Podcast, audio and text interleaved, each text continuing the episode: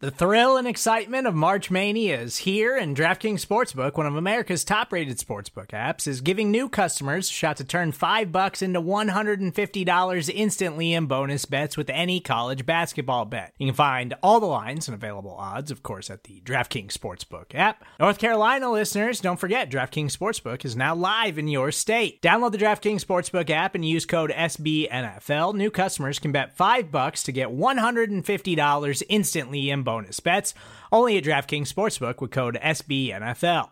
The crown is yours. Gambling problem? Call 1-800-GAMBLER, or in West Virginia, visit www.1800gambler.net. In New York, call 8778-HOPE-NY or text HOPE-NY. In Connecticut, help is available for problem gambling. Call 888-789-7777 or visit ccpg.org. Please play responsibly on behalf of Boot Hill Casino and Resort. 21 plus, age varies by jurisdiction, void in Ontario. Bonus bets expire 168 hours after issuance. See DKNG.com/bball for eligibility, deposit restrictions, terms, and responsible gaming resources.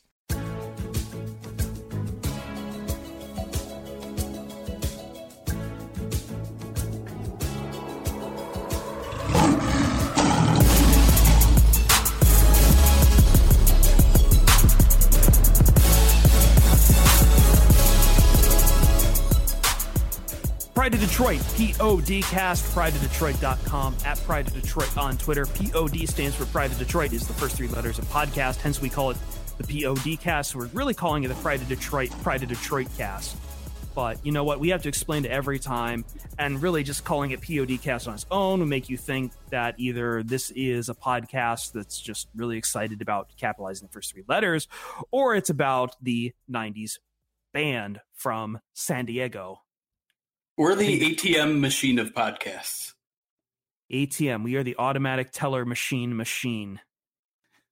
We are the Los Angeles Angels, the Angels, whatever. That other voice right there is Jeremy Reisman, the fearless leader at Detroit on Lion. I am Chris Perfette, the adequate host at Chris Perfette, P-E-R-F-E-T-T. And third member of our crew back again after a brief hiatus from last week, along with the Toto Africa remix, Ryan Matthews. Back is the motherfucking rock god. At Ryan_POD. Ryan, buddy, good to have you back. I love that I get my audio back. I don't get it on First Bite. I only get it here. This is where I'm really given a chance to breathe. Yeah. The music drop is for closers, and closers only happen on the POD cast. You know who wasn't closing. You know who's getting a visit from Alec Baldwin tonight, folks. The Detroit Lions. San Francisco 30, Detroit 27, in a game with so many storylines. But I think the first most obvious point to start at is that, hey, the Lions didn't look like utter crap. At least not entirely. Yeah. Okay, let's do the rundown real quick for the folks. We're giving our thoughts on the recap of the game here. There's headlines here, be it the call at the end of the game where Quandre Diggs looks like he's picking off someone and he gets called back. Tracy Walker. Okay, Tracy Walker at the interception. Listen, I've been drinking. I've been drinking in a bar watching this game. I'm not here for this right now. I have notes. I'm not reading them while doing the rundown. We also have the storyline of LeGarrette Blount. Next segment as well, we're also going to be playing what we're calling tentatively Good Cop, Bad Cop, where we give you the good news and the bad news after this Detroit Lions loss. And then the return of some famous segments here. Wally's World is back. Rage Corner is back. It's POD Cast. We're in midseason form already, and it's week 2. Ryan, you want to jump in here? Where to begin? I mean, the Lions didn't look great, but then again, admittedly, a very low bar that they had to jump over, and they didn't really jump over it. They more like tripped, stumbled, and managed to get above the bar. They kind of jumped over it, kind of like you jump over a jump rope, not very high. Yeah, and they kind of, when they jumped over it, they gave it a good old Midwestern and.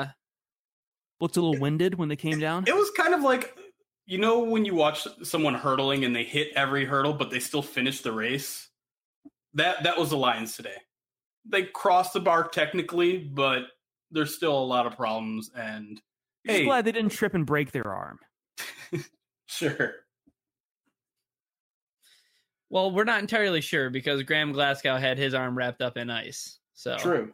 Yep, maybe Ezekiel Ansah was out of this game as well. Like this team could be coming apart at the seams when it comes down to it. But this was, I mean, for a road game, this was at least, I mean, I hate to be the optimism guy here, but I mean, the Lions got it close late in the game.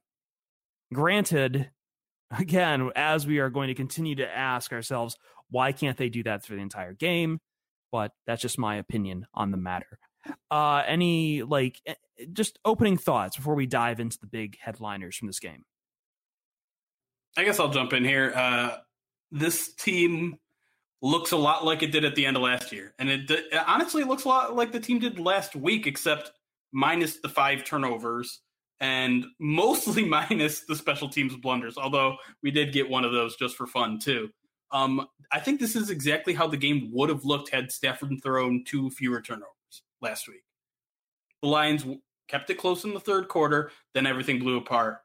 In this case, the Lions also got outscored in the third quarter again, but not so much where they were completely out of the game. So Stafford was in there in the fourth quarter, did his fourth quarter magic as he typically does, and the Lions came up short because when you live on the razor's edge of fourth quarter comebacks, you're not going to get them all.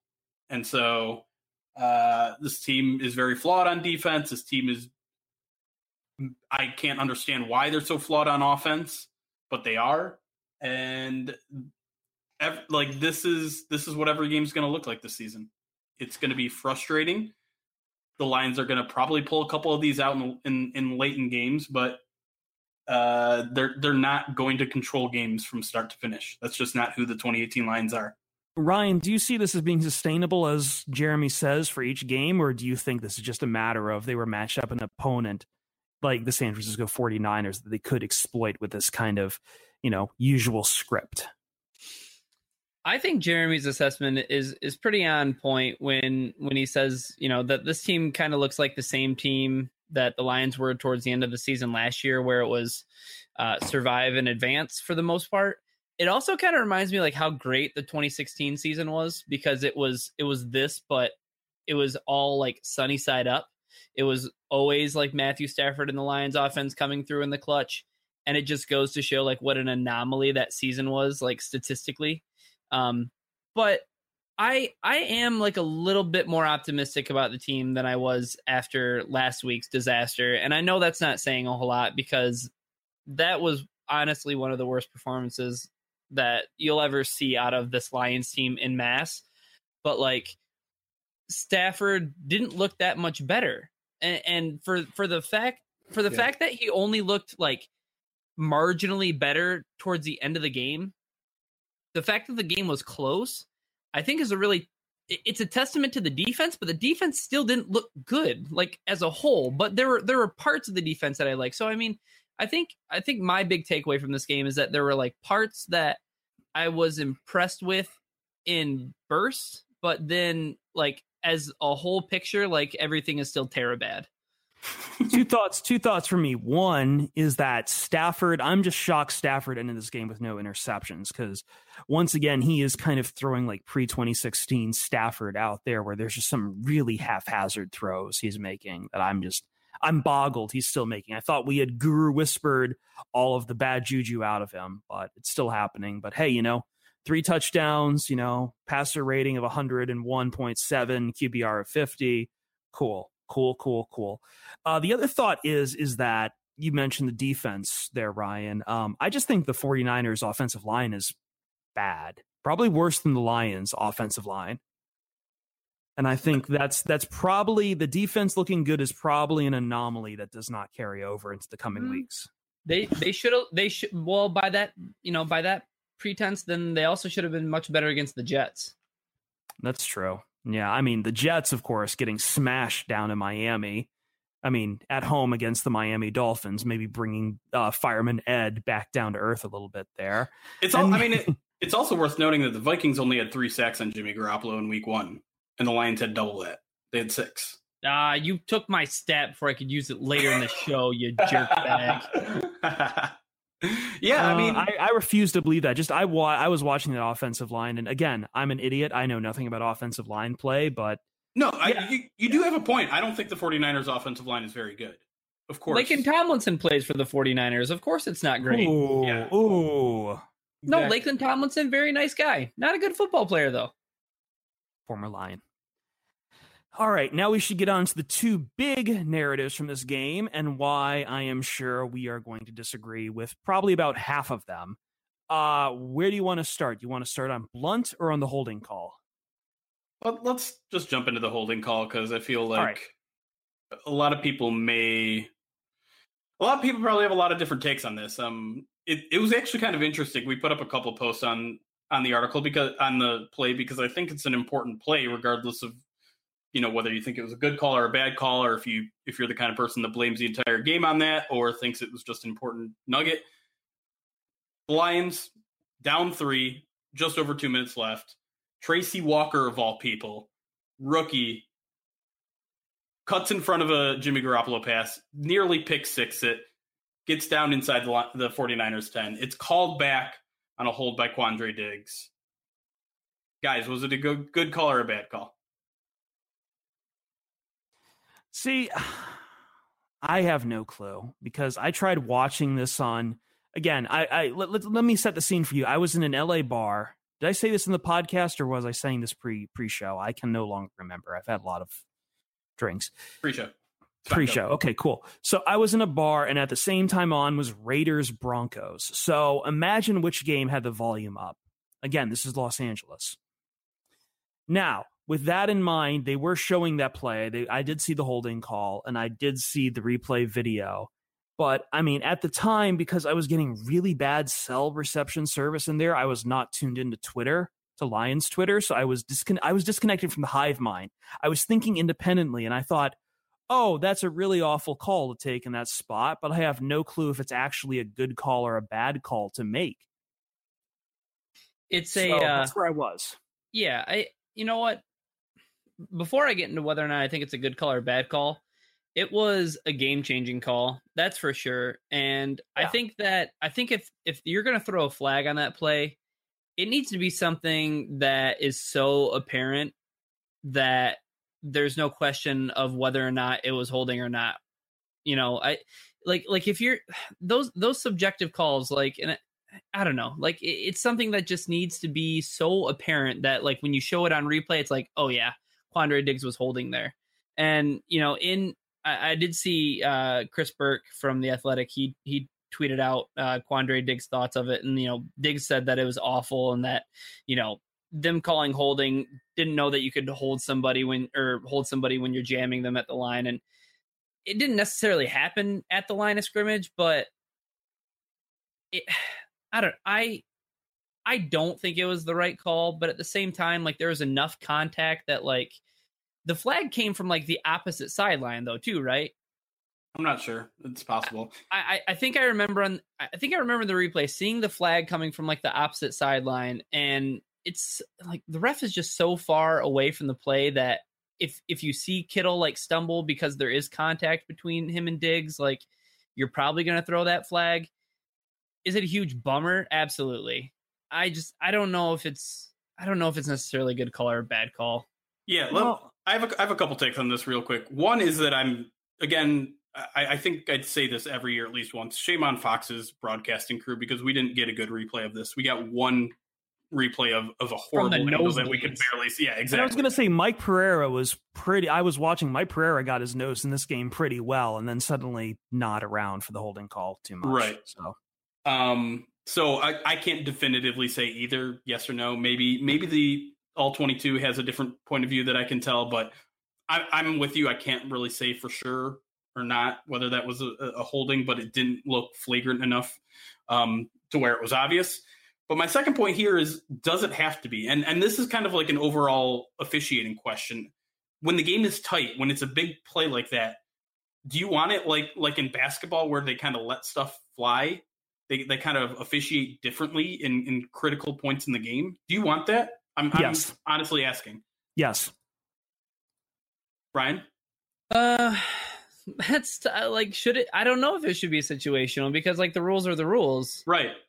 And you also have to come down. You have to realize this flag was thrown before the pick happened. Like He threw this while he saw it happening. He's not paying attention to what happened on that side of the field. He's looking at a very specific point of the field that he's directed to look at. So it's not like, you know, the whole conspiracy thing, which I don't. Maybe that's what I'm going to talk about in Rage Corner. I haven't decided yet. I can't. But like, maybe I'm just so null to it at this point. Like every time people talk about the refs screwing the Lions, I hear white noise and I tune out. Man, like I'm looking at all the papers right now, and like no one's blaming the refs on this because you know why? Because I'm sure Jeremy is going to get it at some point. But if the Lions were actually good enough to win the game, they wouldn't have to have it come down to right. The ticky-tack call breaks the game for them. So, but here's the thing that's frustrating as a fan. Yeah. You see a play like that.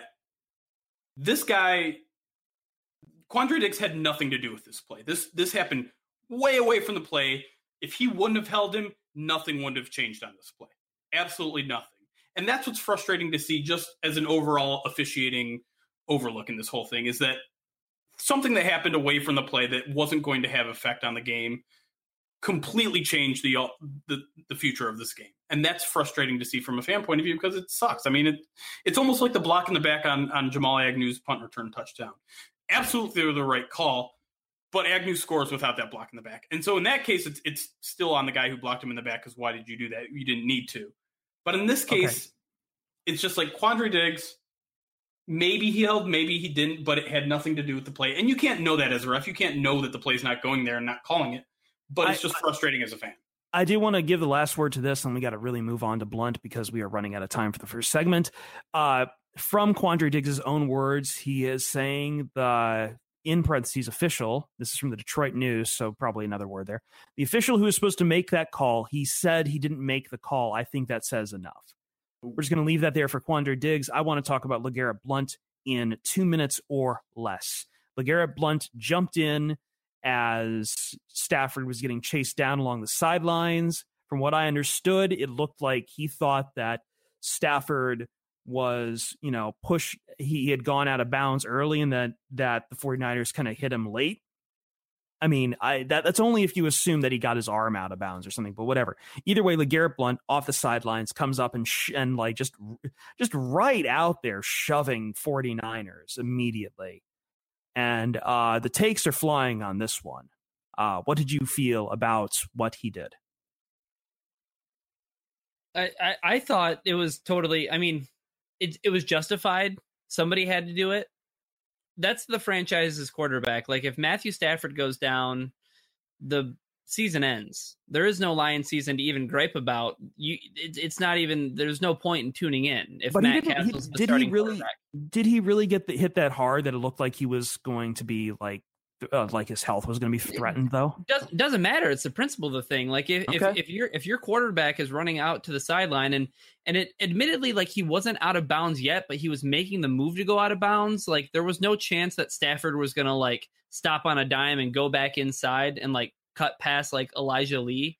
And if the quarterback's making that move, I think it's kind of just understood that like nobody's going to like shove the quarterback. But then, you know, Lee making that play, Blount, you know, jumping out there, like Blount is nobody who's like, you know, averse to like doing things like this. Like, I mean, Blount is somebody who is rather blunt, but like I thought it was like totally justified. Like somebody has to stick up for your quarterback, otherwise other teams see that happen and they're like, nobody's going to stick up for, you know, pretty boy back in the pocket. So, you know, get your licks in.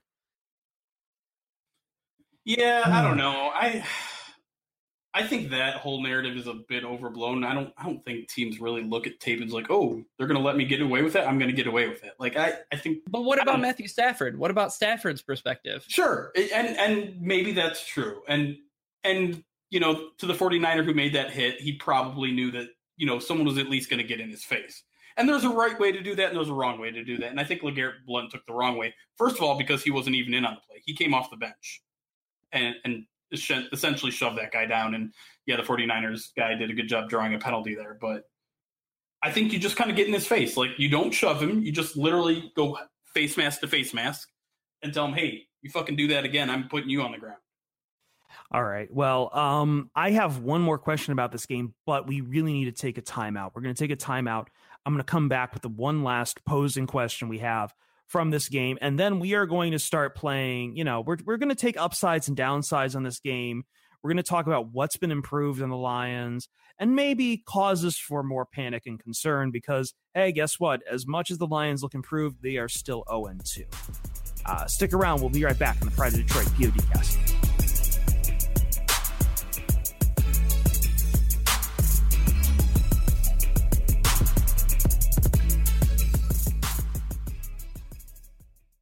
Hey, sports fans, football season's here, and it's time to get in on the action with MyBookie. MyBookie is the industry-leading sports betting website that offers real Vegas odds on football, baseball, and all your favorite sporting events. You can take a side, the total, or even fantasy points props. MyBookie lets you bet online and win big. Did the game already kick off? Don't sweat it. MyBookie has in-game live betting on every major league and event. Even esports. There's no better time to join MyBookie than today. Go to MyBookie to open an account and start winning. Use promo code CHAMPION when you register for your account and get a 100% sign-up bonus up to $1,000 on your first deposit. Bet today. Visit MyBookie's website or call 844-866-2387. That's 844-866-2387. Check them out today and use promo code CHAMPION for a 100% bonus. Terms and conditions apply for entertainment purposes only. Void where prohibited. Pride of Detroit POD cast rolling right along, footloose and fancy free. Question I want to ask is, because I mentioned Stafford, and we talked a lot about Stafford here, but I mentioned his play, and we talked about Blount, you know, protecting, quote-unquote, the franchise. But there are a lot, I've got to say, man, we thought Stafford was secure for a while here, but the knives are out for Stafford among some fans right now. I don't agree with all of them, but I hate to box score read. Jeremy hates when I box score read, but so I mean, looking at this, Stafford completed 64% of his passes, but like I was just watching some of his deep balls in this game, and I don't know if you read the same thing I do, but I thought he overthrew a lot of his receivers deep. Definitely saw just it just doesn't look like he can really hit. Granted, Jones and Tate were pretty well covered deep, but at some point you expect what? You're absolutely right. I mean, yeah. I think the box score is absolute fool's gold in this game. You know, 374 yards or 347 yards, 101 passer rating. All that looks great. 3 touchdowns, no interceptions, but he also had a very critical fumble on a very poor decision from himself. 6.5 yards that fumble. Yeah. 6.5 yards per attempt is not very good. And like you said, he missed on some very key plays where he could have thrown for 500 yards today.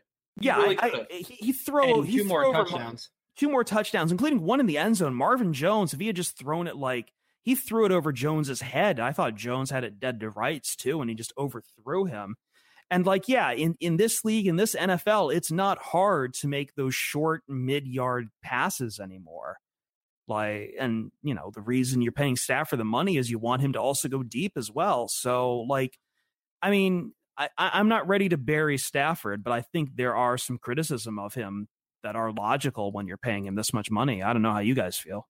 I don't like bringing the money thing into it because that's said and done. I mean, he's your franchise quarterback. This is the guy who you're riding, and I'm perfectly fine for it. I'm not going to let two subpar games from him change that. Like, you have to think about what's the alternative here.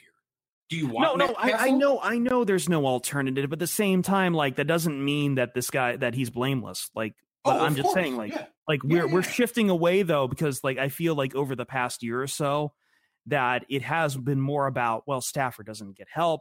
The offensive line doesn't look good. No. And now Stafford, it's absolutely, there's some criticism to make of Stafford. Absolutely. Absolutely. And, you know, he wasn't getting a lot of help. I mean, this game might have been a lot different had Theo Riddick made one of the final 2 catches of the game. But absolutely, Matthew Stafford deserves some criticism from this game because it has kind of been a pattern of his behavior that he's inaccurate early in games. And that's the one thing that was different from this game and last week's game. Last week's game was a lot of bad decisions. This game was just a lot of inaccurate throws. And to me, that's a little bit more consistent with the Matthew Stafford that we've seen. He's not always the most consistent thrower. His deep ball passes are kind of hit and miss very much, and today it was just a miss day. So it's a bad day from him, but it's not something that has me worried long term. Ryan, thoughts? I think to describe it as a missed day is a little bit of an understatement for me. I mean, I truly think that what held the Lions back today on offense was Matthew Stafford, like point blank. And I think he's deserving of a ton of blame. I mean, there were of those deep balls that, you know, Brenneman kept on losing his mind over.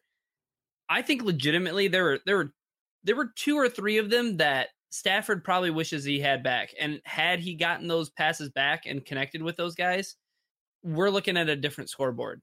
Totally, completely. Like, I think that for sure. Like, it's really frustrating. And I think it goes back to the quote that Stafford had after the Jets game in week 1. Like, you know what? Like, we have to be better. And that, like, starts and ends with me. Like, Stafford understands that on offense, this offense will only be as good as Matthew Stafford makes it. And we've seen that year after year after year.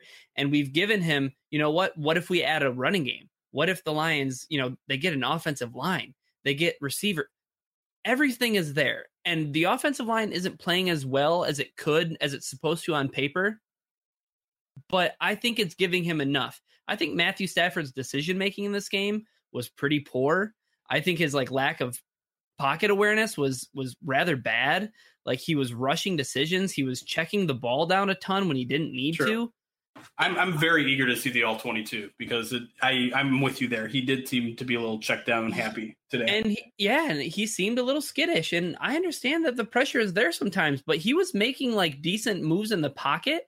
But then he would either step up in the pocket or move left or move right, get himself into a better position. And then it wasn't survey the field. He had a little bit of time, but like it was immediately check down to somebody. It's almost like last week when he admittedly said himself, I tried to do too much, that he was like, okay, I'm going to go in the absolute opposite direction and try to do too little. Yeah. Total opposite and like adjustment. And I think he deserves a lot of blame for this. Yeah. Week. As I said last week, kind of in the rant, like if Matt Stafford wants to be considered a top 10 quarterback, he's got to start playing like it. Agreed.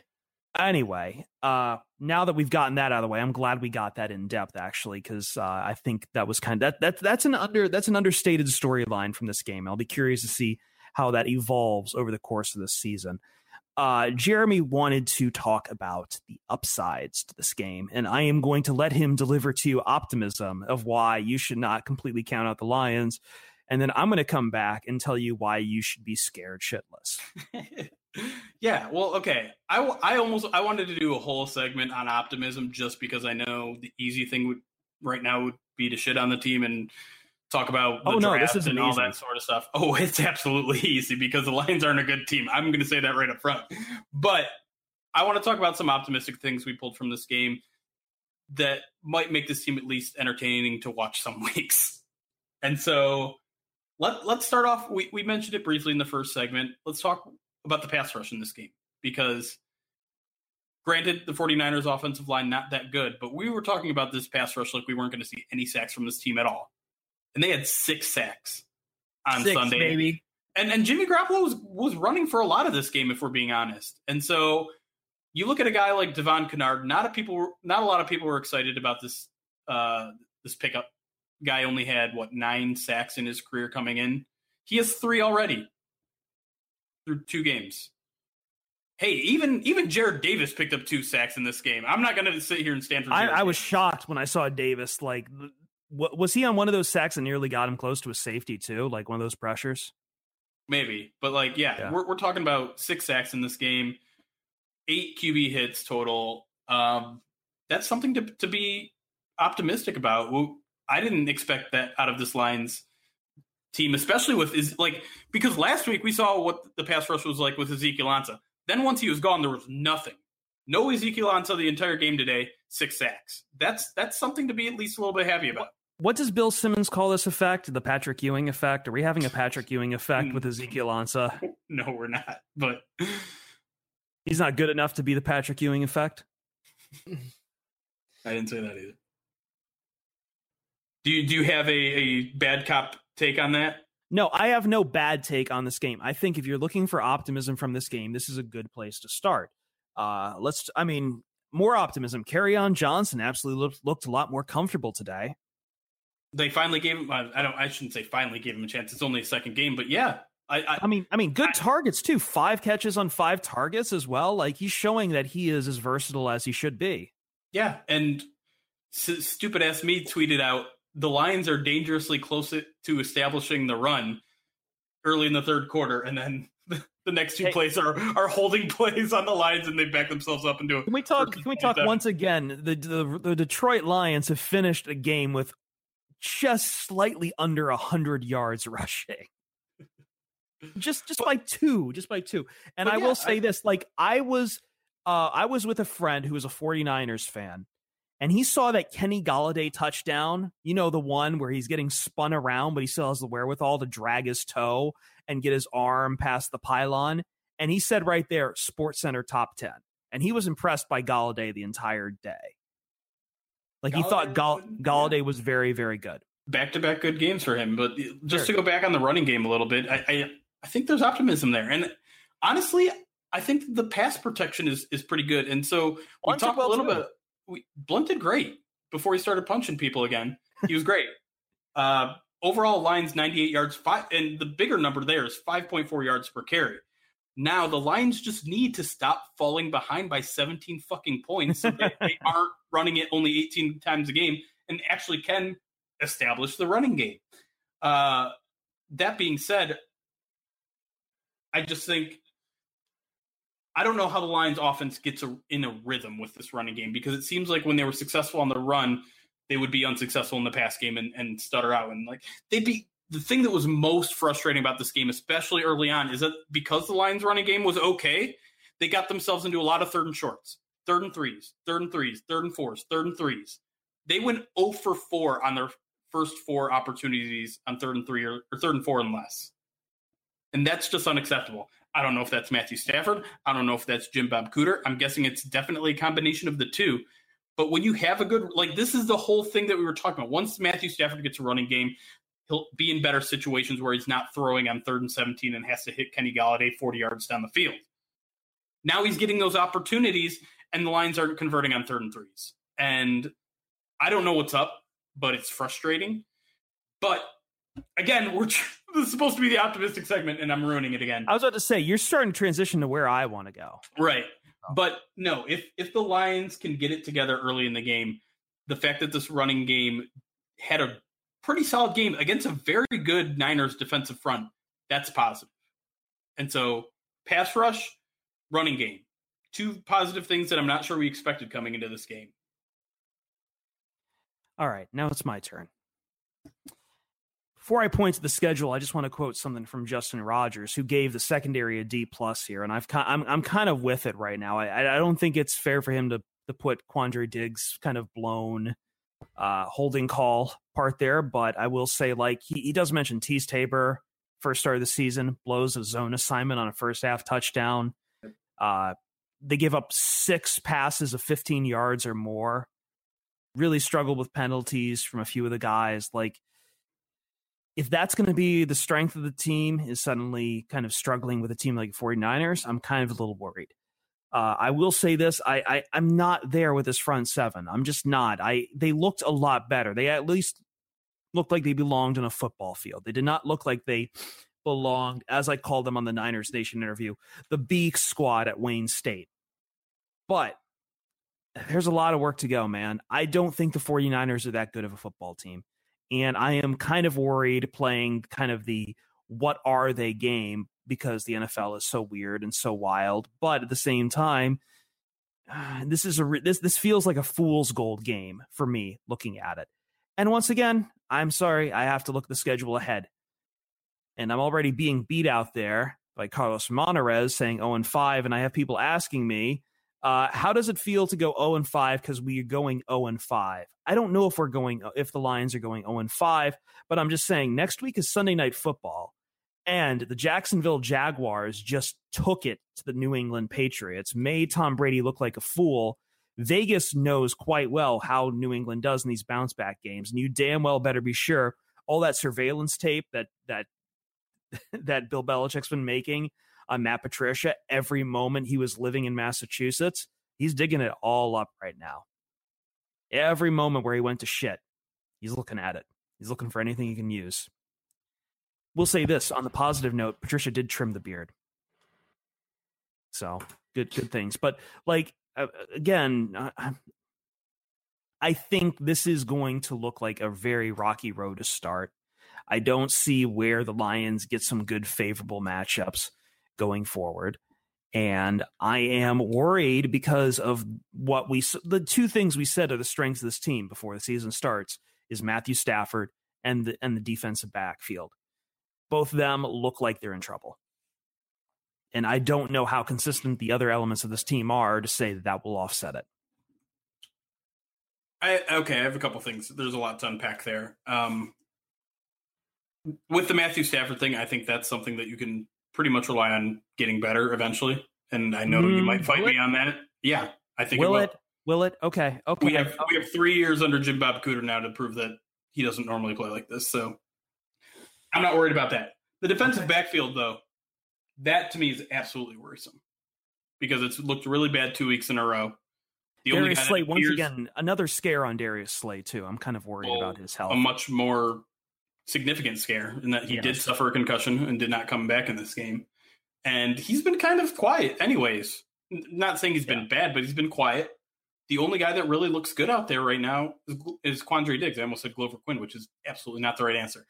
Quandre Diggs, only guy that really looks good out there. And I'm also not going to harp on his hold there because he had a couple of pass breakups in this game. But, you know, Teez Tabor, first start of the year, gets benched for Nevin Lawson. The only reason he probably comes back in this game is because Darius Slay is pulled. And Glover Quinn, again, looks slow, again, looks lost. Who else is out there? I mean, maybe the reason that we saw Tracy Walker out there picking off a pass that late in the game is because they don't have any other answers out there. And that's definitely a big problem. And when you have guys like Jimmy Garoppolo and Sam Darnold lighting this defense up, completing like 80% of their passes and throwing for 118 passer ratings, that's going to be real bad news when Aaron Rodgers and Tom Brady are in town. Yeah, baby. Ryan, any final thoughts on this? It's going to get better. I truly think that. Like, I think that there isn't a ton of talent on the roster. Now we were pretty confident that the secondary was like, you know, going to be the best part of this defense. And so far, like the defense as a whole has just kind of been bad, but there've been flashes. Like, I mean, even today, like getting 6 sacks and getting like consistent pressure on Jimmy Garoppolo, regardless of whether or not their offensive line is any good.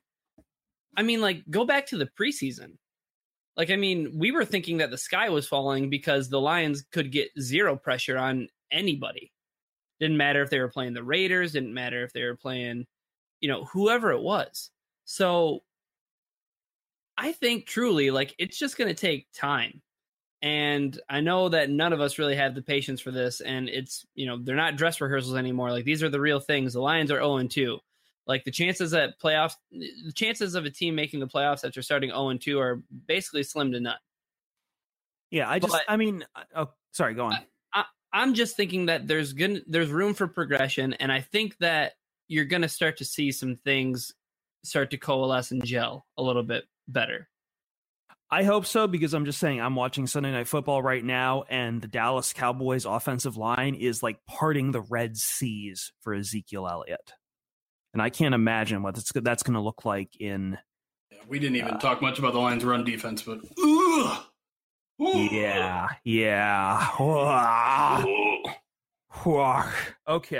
Well, I think that's enough. Yeah, we're good. No. We're good. We're going to take the next segment to bring back some old favorite segments we've had here. We finally made Ryan get us a Wally's World. We're going to hear from Wally. If you don't know who Wally is, we will explain. It's been a minute. And Jeremy is helping to bring back Rage Corner. The music is in pre-production stage, so he's not going to have an intro, but he just wants to rage. We'll be right back.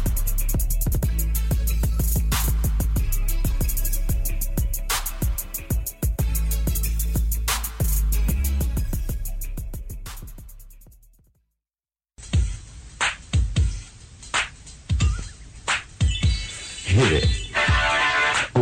Wiley? Where's Wiley? Did you say him? Where's Wiley? Wally time here on the Pride of Detroit P-O-D cast. Yes, I am opening with the music. It's been too long since this. We do this out of love. I just want to preface that because I feel like I think Ryan was worried a little bit that maybe we're harping too much on Wally, and it's not. It's just that I love the fact that we found someone like this out in the wild and that we can it's someone who we cherish. Yeah, you think it's the wild, but they literally like are right in my backyard. So the call is coming from inside the house, and the call is telling you why Patricia should be fired. Sir, this is a Wendy's. All right, background on Wally. Wally is, well, I'll let Ryan explain. I like it better when you explain who Wally is. Well, Wally is Ryan's father, and again, yes. Like Wally's not his actual like it's his nickname. It's his nickname. It's not his actual name. It's something deriving to Wally. We'll just say that. I've met Wally before. He is a kind, gentle man. He is very lovable. He's very sweet. He is true blue in everything about Detroit. He works in one of the auto factories for his general security. We will not say which one, but let's just say he works in the auto industry. And what he's on what shift? Like he's on a late shift. He's on a late shift. And so he has plenty of time to fill his head in everything else with sports talk radio and sports talk television. So everything you can imagine, everything bad about 97.1 The Ticket and First Take and Undisputed and all those other shows, which I mean, I don't know if I want to say bad because like that's how the sausage is made. That's what we're going to do. We're going to yell about sports things. It's just a matter of how much we're yelling about them and what criteria we use to yell about them and how much we disagree and whether the disagreement is opinion or not. Either way, Wally swims in the primordial soup of the hot take.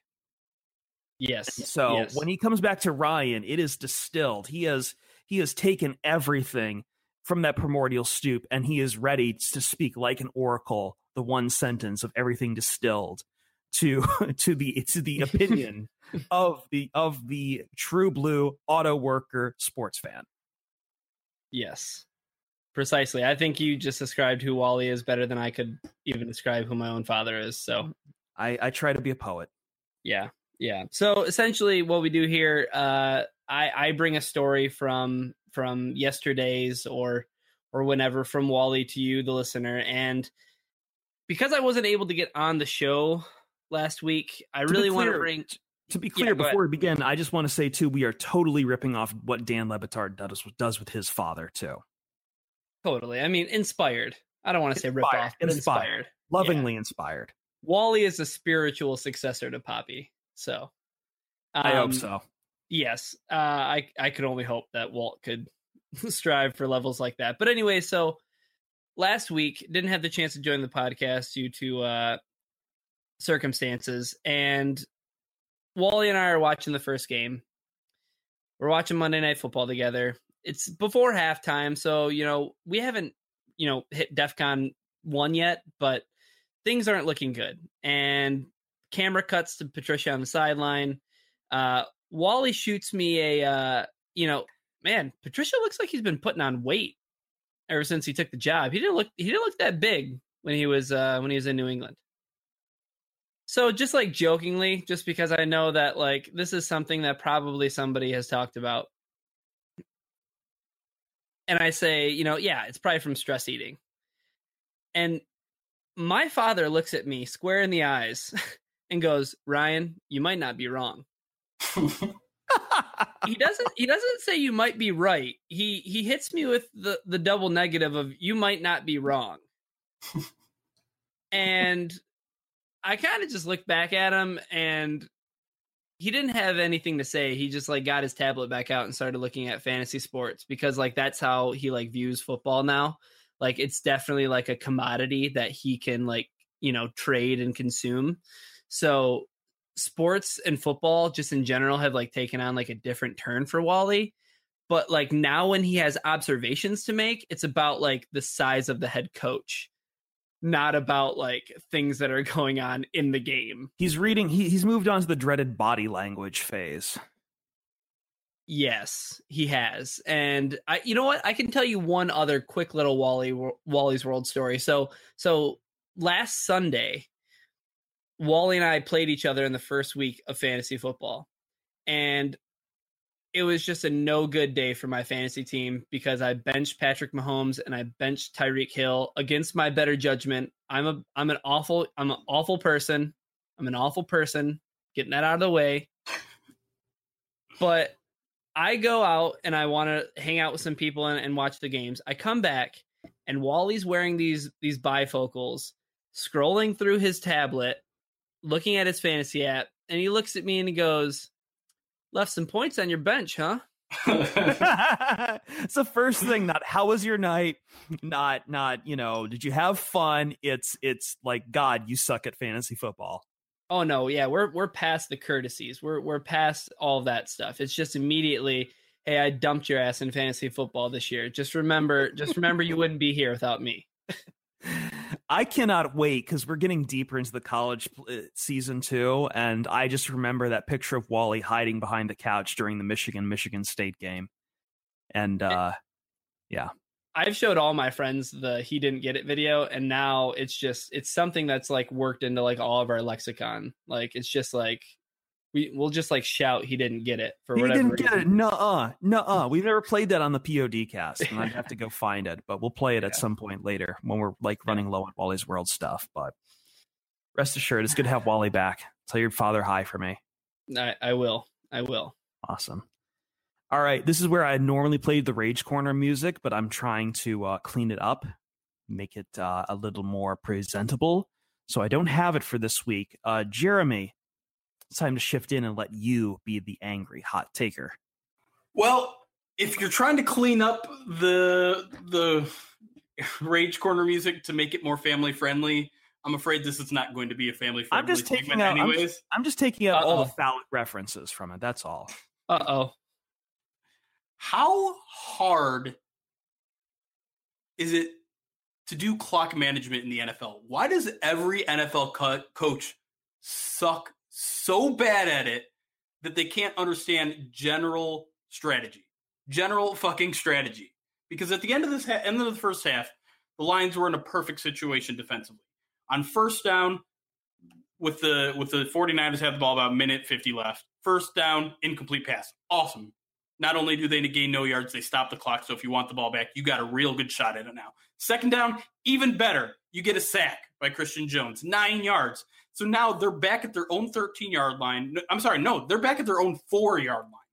So now you have them in a long third down. They're probably not going to go for it because they're deep in their zone, and any sort of dangerous play could result in disaster. So you know they're not going to really try and get a fourth or third 19 conversion.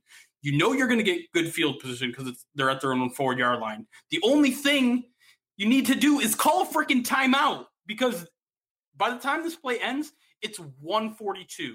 You can get the ball back theoretically now with, 1:30 at the most. Instead, Patricia lets all the time run out on the play clock. The next play takes part at 1:02. 40 seconds gone. After that, incomplete pass. So you don't have to use a timeout. Thank goodness, because you probably wouldn't have called it there, and then you would have only had 20 seconds left. Now, it'd be one thing if Matt Patricia was like, you know what? I wasn't thinking about it. This isn't usually my call. I'm a first-time head coach. It slipped my mind. Won't happen again. But nope. Matt Patricia, noted rocket scientist, pencil in his ear, doubles down in the press conference saying, nope, we wanted to keep them exactly where we needed them, which is exactly where we had them. He's talking about the timeouts. So it was great. We moved the ball downfield. We got into scoring range, which is exactly where we wanted to be. So it was actually perfect. Now, Matt Patricia, I know you're smarter than this. I know that you know just because the result turned out okay, that doesn't necessarily mean that the right decisions were made. That is there's no defending what he did there. There's no defending let 40 seconds run off the clock. You are a better team. You are a team in a better position with those 40 seconds on the clock with one less timeout. The timeout does not matter. It saves you 40 seconds on defense. It only saves you about 15 on offense. So that's a 25-second difference. So if you're getting the ball back, you would rather have that 40 seconds than that 15 seconds you saved with a timeout on offense. Utter bullshit. Horseshit. On the easiest thing, I can sit here, and there's not a lot of things I can say I do better than an NFL coach. I can't say here I can call a better play than Jim Bob Cooter. I can't. I can complain about Jim Bob Cooter. Bob Cooter's play calling. But I can't. Jesus. Holy God. Okay, Shut it down. You might want to bleep that part. But I'm saying, I can sit here and say I am a better clock manager than Matt Patricia if he thinks what he did was right. I can say that I'm a better clock manager than most NFL coaches because I don't understand how the easiest thing to see from home is so distant to these NFL coaches because there's no defending what he did. None. Nothing. No matter what he said, it was going to make me mad. But what he said, doubling down on his strategy, is inane to me. I don't understand it. I don't understand how some people can be so smart in some areas and so fucking idiotic in others because it's frustrating. It didn't necessarily cost the Lions on Sunday, but it will cost them again if they try that again. You know what else you can do better than an NFL coach? What's that? Dress better than them. That's not true. I am a horrible dresser. I know you are. And yet I am saying you can dress better than them. By the way, first thing my 49ers friend told me when he looked at Patricia was I was the one who noticed they trimmed the beard. And he was like, oh, hey, Patricia's wearing his hat on straight now. So. Interesting. Also, was what you just said to Jeremy a compliment or not? Backhanded, I think is the right word. Use. The only kind of compliments you got in your arsenal. I mean, I used a lot of them for Wally, so I didn't have many left. Fresh out. Yep, fresh out of compliments to give. I will compliment, however, the dress style of Ryan Fitzgerald, who what? Ryan Fitzpatrick. Did I do it? God damn it! I did it again. I've been doing that all day while I've been drinking. Ryan Fitzpatrick. Yes, thank you. He bared some chest. He looks like Conor McGregor light. He looks. There's nothing light about his take on Conor McGregor. Yeah, maybe. I don't know. He's got weight on McGregor. I think. I don't know. But him and a lineman did something really weird pregame though. They Fitzpatrick lifted up his helmet and exposed his beard. And I don't know if it was a lineman or it was just another Bucks player. They rubbed beards together. Ooh, that's sensual. It was a little bit. That's some Avatar shit right there. Ooh. Do you think Jameis Winston gets his job back with Fitzpatrick playing as well as he does? I'm not having this conversation. I think he does. It's just in the XFL. And with that, we are on to the P-O-D Cast mailbag.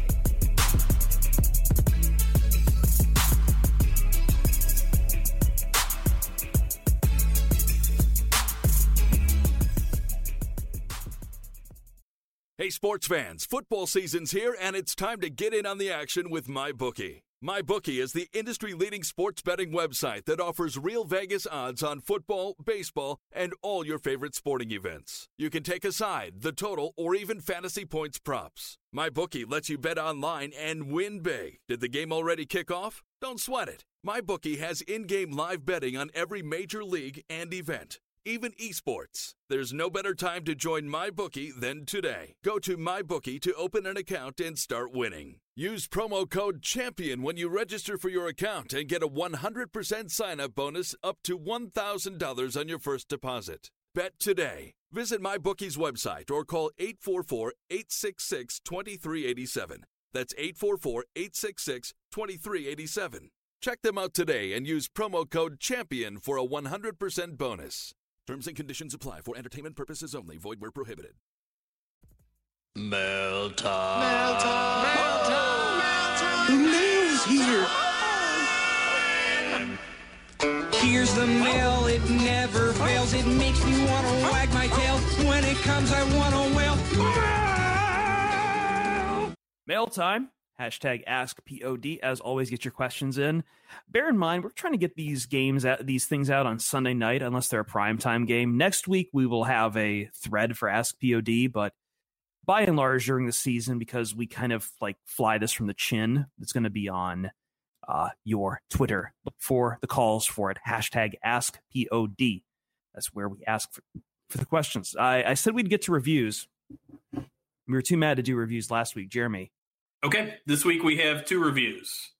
One good, one bad. Just we have a bad, good cop, bad cop thing going, I guess, this entire podcast. Can we do the bad one first? Sure. I'd rather end on a high note, yeah. Yeah. One star from Woody0210, and I'm already skeptical based on the username. It says, yikes. Jeremy is great, but man, the other guys make it sound like it's a chore to do the podcast. Chris hardly ever knows what he's talking about. I mean, come on. All right, next one. Jacob.music88, 5-star, says impossible to underestimate. This podcast is like getting 80-20 hamburger meat. A lot of fat, but still gets the job done. They start each show off with lines of material that fans can get behind, and it slowly dwindles into the unknown. Overall, it's a very entertaining podcast, and the guys do a great job bringing different fan perspectives. Listen to every show. Thanks, Jacob. Thanks a lot. And yeah, I agree with that. This show is basically a descent into the madness of Lions fandom. I mean, let's be honest. By November, you're going to be begging for us to talk about anything other than the Lions. Which brings us to our first question we have here in the PODcast mailbag from Robert Palma. When can we expect a draft rooting guide? Never. Never from me. I lost my brain a little bit when the Lions had that disaster that occurred in week 1, and I changed my Twitter name to Play Dead Fred. And I mean, I'm not there, but I could get there pretty soon. Never will I root for draft position. Ever. Hold on. Are you a bigger fan of Play Dead for Ed or Suck Bofa for Bosa? Am I incriminating myself if I say it's the latter? No. Jesus Christ. Jeremy could never root for an Ohio State player anyways, but... I know that. He seems to just generally be a curmudgeon on these kind of things. I'm a curmudgeon! What? Okay, this question is from last week, but it's too good of a question to have been sitting here on our mailbag. It got in a little late. Troy Kilgore, what's the best thing that's happened in the POD Slack channel this week? I feel like this needs to be a reoccurring segment. It probably should. That's a good idea, but that just means you have to come up with more theme music. Damn it. Yeah, you're creating more work for yourself. So let's just say this: adding new people to the Slack channel has been an excellent idea. Yeah, kinda. I don't know. Not that big of a fan of the new people. No, they're okay. Like they're okay. Hamza's my favorite. Names. Hamza's my favorite. That's for sure. You're only about that because he's younger than you. I feel it's the only thing that Hamza has now that he's been banned from Twitter for being a 13-year-old. For being a 13-year-old at one point in his life, Jeremy, can you elaborate on who Hamza is? No, he's 13 years old. Yeah, he's forever 13 in my mind now. Chris, you wanted my honest opinions? Here we go. Yep. Hamza's my favorite. Monster's the one who threatens me the most. In more than one way. New higher superlatives right now from both a professional and a and intelligent standpoint. No, I mean like he probably literally threatens you too. Like yeah, I mean he's going to get you. Well, yeah, he does all the time, and it's about my age. Like I don't understand it. But Levy is it Levi? Is it Levy or Levi? Levi. Like the jeans. Okay. Sorry, Levi, but I mean, I don't. We haven't had him on the podcast yet. Yeah, I mean, yeah, he's kind of our quiet like enforcer of the comments. Yeah, John Whitaker always a favorite, but I mean, he's like behind Hamza at this point. And then Kelly. Yeah. What? No, she shares all the fun stuff with us. She shares all the things people try to say to her because she's a woman on Twitter. And yeah, that implies a level of just hell. That's a total hellscape that I don't know how she has the mental fortitude to deal with that on a daily basis. So kudos to her on that. I mean, that's why she needs to be on the P-O-D cast to explain. For sure. But at the same time, she has some pretty crappy takes. Yeah, definitely like college football teams right up there. Okay. And now I find the next question. Even though I don't think we've ever answered Kilgore's question, we will try to have something for you next time. Derek Jelly asking us, are the defensive struggles more an indictment of Patricia or Quinn?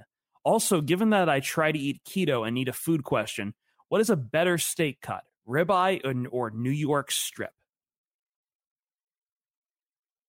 I'll answer the first question. I don't eat a lot of red meat, but Wally does, and Wally always gets the ribeye.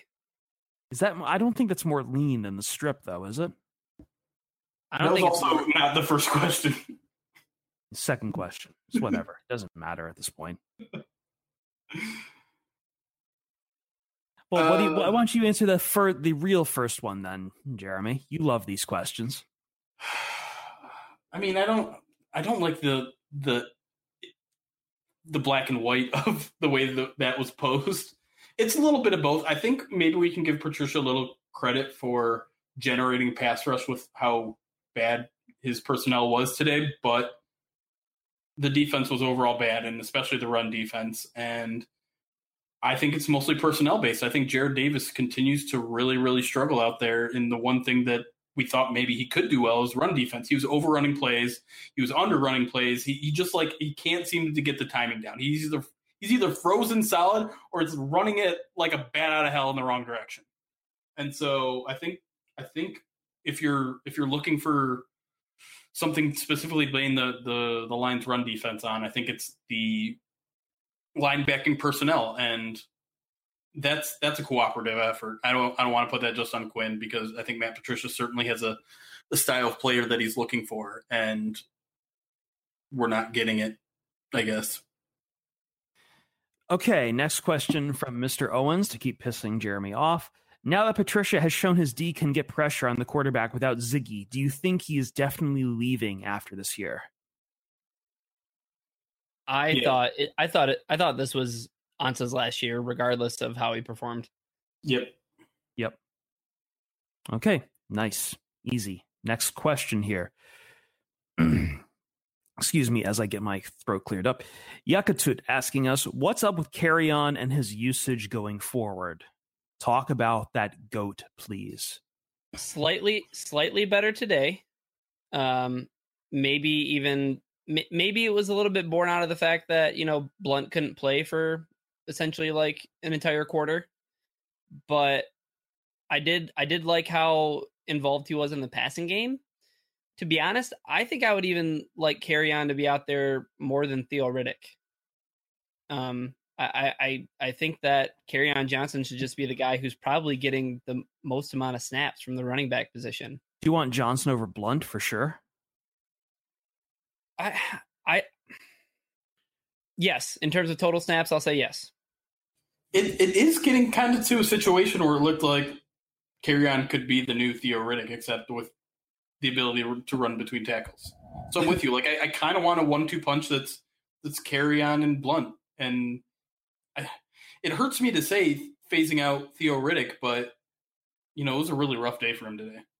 Really rough day for him. Let's take a question of someone else who might have pinpointed another person who had a rough day from Josh Harrington. Why does Glover Quinn seem exceptionally slow all of a sudden? Oh man, we saw it again today. It's sad. I don't have a good answer for that, but it's getting sad. Old, man. That's what happens. He's one of my favorite players on the team. He's one of the guys that'll. He literally spent all 45 minutes that the media was allowed in the locker room talking to the media. The entire time he was just talking to media. And one of the nicest guys, one of the smartest guys, and he's been one of the best Lions players. Obviously, he's, you know, still a captain of this team too. So he's a leader. He's a smart guy, but I mean, he's 32 years old. Yeah.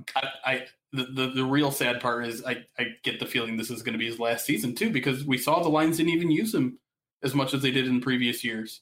And maybe they see the writing on the wall. Maybe they're looking for a different guy strategically, but Quinn has one more year on his deal, and the Lions can save almost $7 million by cutting him. So can I also say this too? Usually when they're spending that much time buttering up with the press, I'm not saying this is what he's doing, but just from my experience and hanging out on athletes now in the media, spend a lot of time talking to the media. You're trying to get ready for a career in media. The other thing too, the Lions did draft Tracy Walker. Mm-hmm. All right. Will McPhee asking us, choose one, Jeeves, Siri, or Alexa. Ask Jeeves, hands down. Alexa, for real, the feds. And so is Siri. I don't think Jeeves was ever like, you know, shady like that.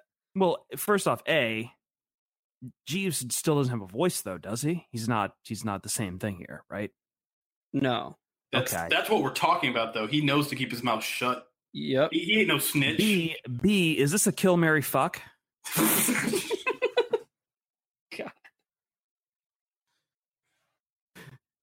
None of them have the voice that the dear angel of our podcast recordings software has. If Siri had that voice, I would say Siri. What's the Google voice? Are we just calling it Google? Like, she should have a voice. What's up, Google? Like, this is a terrible name for her. Yeah, I don't know. Okay. Anyway, the answer is kill. Yeah. The answer is kill Siri, marry Alexa, fuck Jeeves. All right. This is the part of the mailbag where we've jumped the shark. Well, let's try to get back on it, because John Whitaker's dropped us a question. The commentators have sucked. Which commentators from other sports would you like to see do a Lions game? So we talked about Tom Brenneman, and Chris Spielman was his color. And guys, you know how much I love Chris Spielman, but volume wasn't up, but I've been told you guys were not happy with it. Brenneman sucks. Brenneman's the worst. I don't even care. Like, Brenneman was so bad today that I didn't even care that Chris Spielman was out growling or whatever he was doing today. He was actually kind of subdued, but probably because the Lions are a bad team. I did see they showing some highlights from Spielman's glory days as a Detroit Lion and a Buffalo Bill. They did, because he's congrats to him too. I mean, Hall of Fame nominee. He played football. Hey, what do you want? But Here's the thing. I just got done with a rant on time management, and Tom Brenneman actually suggested that the Lions defense calls a timeout to stop the clock with 7 minutes remaining in the game. What? Yep. Maybe good. Time management is not as easy as I make it out to be. Jesus Christ. Probably not. Megan Nisbet. Oh, wait, we should probably actually answer the part of John's question that's important. So guys from other sports. I was mentioning this to my friend. It's been a long time since I've heard Gary Thorne calling some other than Orioles games. Oh, man. Gary Thorne used to be so good on hockey night. Yeah. He has the famous call, Steve Yzerman. Oh, yeah. I mean, he's got the Darren McCarty call, too. Mm-hmm. We didn't even talk. We completely forgot last P-O-D cast to talk about Steve Yzerman retiring in Tampa and totally coming back to Detroit to not take that Red Wings job. You ready for this? Hold on. This is me right now. Ready? September 16th. We're recording at 11:08. Book it.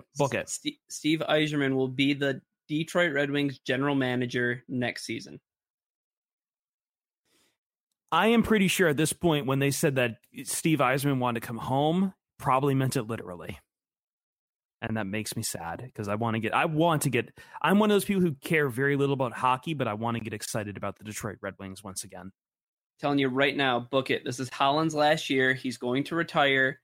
They want to force him out, but they're going to give him 1 year. He's going to retire. He's going to pass it on to Yzerman. Yzerman's going to have tons of cap room. It's going to be great. Wonderful.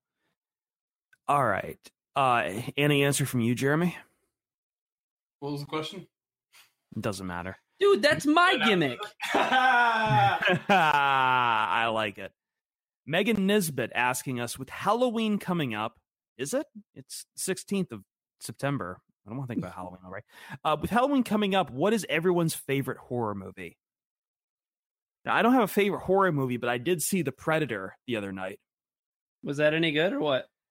It's a very dumb movie, and I mean that in probably the nicest, most positive way I can think about it. But it's also insanely, insanely stupid. Okay. You should see it. Just don't just expect to lose brain cells, I guess. Maybe like, if I had movie pass. I think we got like it was great. Like Keegan-Michael Keegan-Michael Kay was great. Everyone was very funny in the movie. It has every 80s action movie trope you could ask for, right down to the multi-ethnic crew all willingly sacrificing themselves for the glory of the white boy hero to save his family and shit. But just every time it tried to expand upon the lore of the Predator universe, which, no matter what the nerds say, is not that deep. Like, I'm sorry, the Dark Horse comics are something different, but like they tried to like tie in global warming and somehow made that into a reference to Twinkies as well. As I said, the parts where they try to expand upon the movie and the lore and this idea of the greater universe of the Predator's universe, and especially how they try to set up for the sequel, it's all very, very stupid, which I think is fairly fitting, but it's also insanely stupid. And you should see it, but it's also incredibly, really god-awfully stupid. Chris, do you have a favorite horror film? I don't. I don't watch too much horror. I'm trying to think. I mean, Apocalypse Now doesn't really count as horror. What's your favorite horror while I'm thinking about this? I mean, I've got to go with Alien. Jeremy, do you have an answer? Monday Night Football last week. I don't watch horror movies either. Sorry, that's my literal answer. It's Alien for me. I thought about it. It's Alien. Yeah, I mean, Alien's a really good answer. I don't watch a ton of horror films. If I had to pick one, it would probably be Batman and Robin.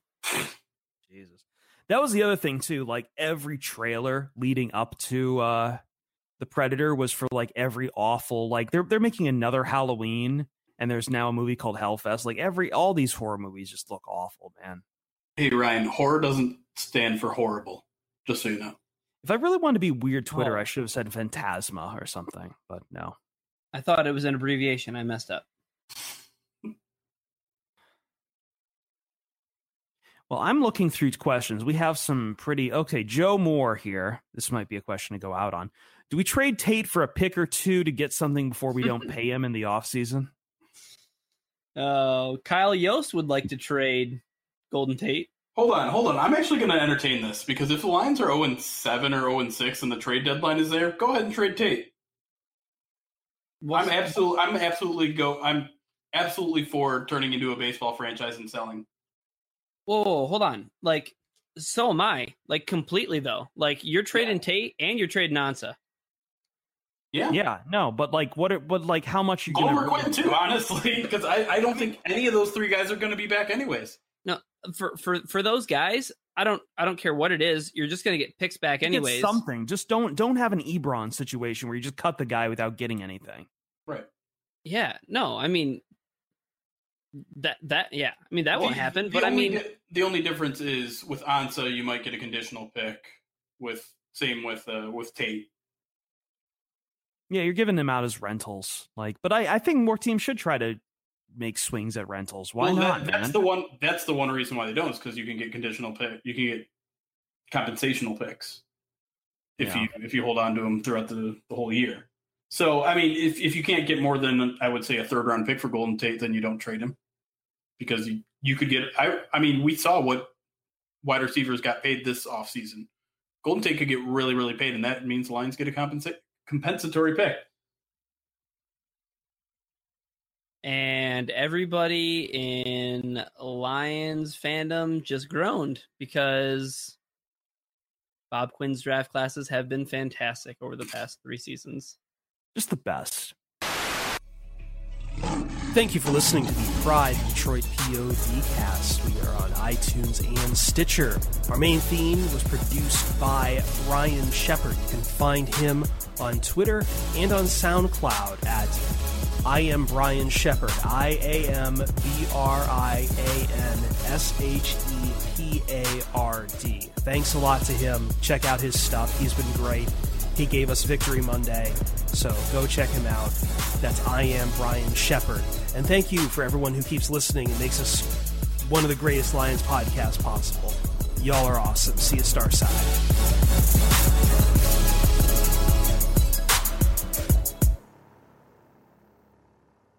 Till the tears run down from my eyes, Lord, somebody, ooh, somebody, can anybody find me? Somebody to love. Alexa, play hits from Queen. Okay. Somebody to love. Somebody. With Amazon Music, a voice is all you need. Get tens of millions of songs. Download the Amazon Music app today. Hello, I'm Spencer Hall from SB Nation, and I want to tell you about my new show, It Seems Smart. It Seems Smart is a show about people doing things that, for some reason or another, seem smart at the time. Those things might include doing a little cocaine and driving a bike up a mountain.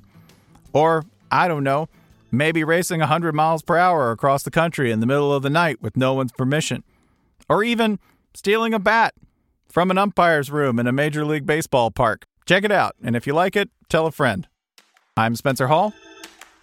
Don't do anything smart.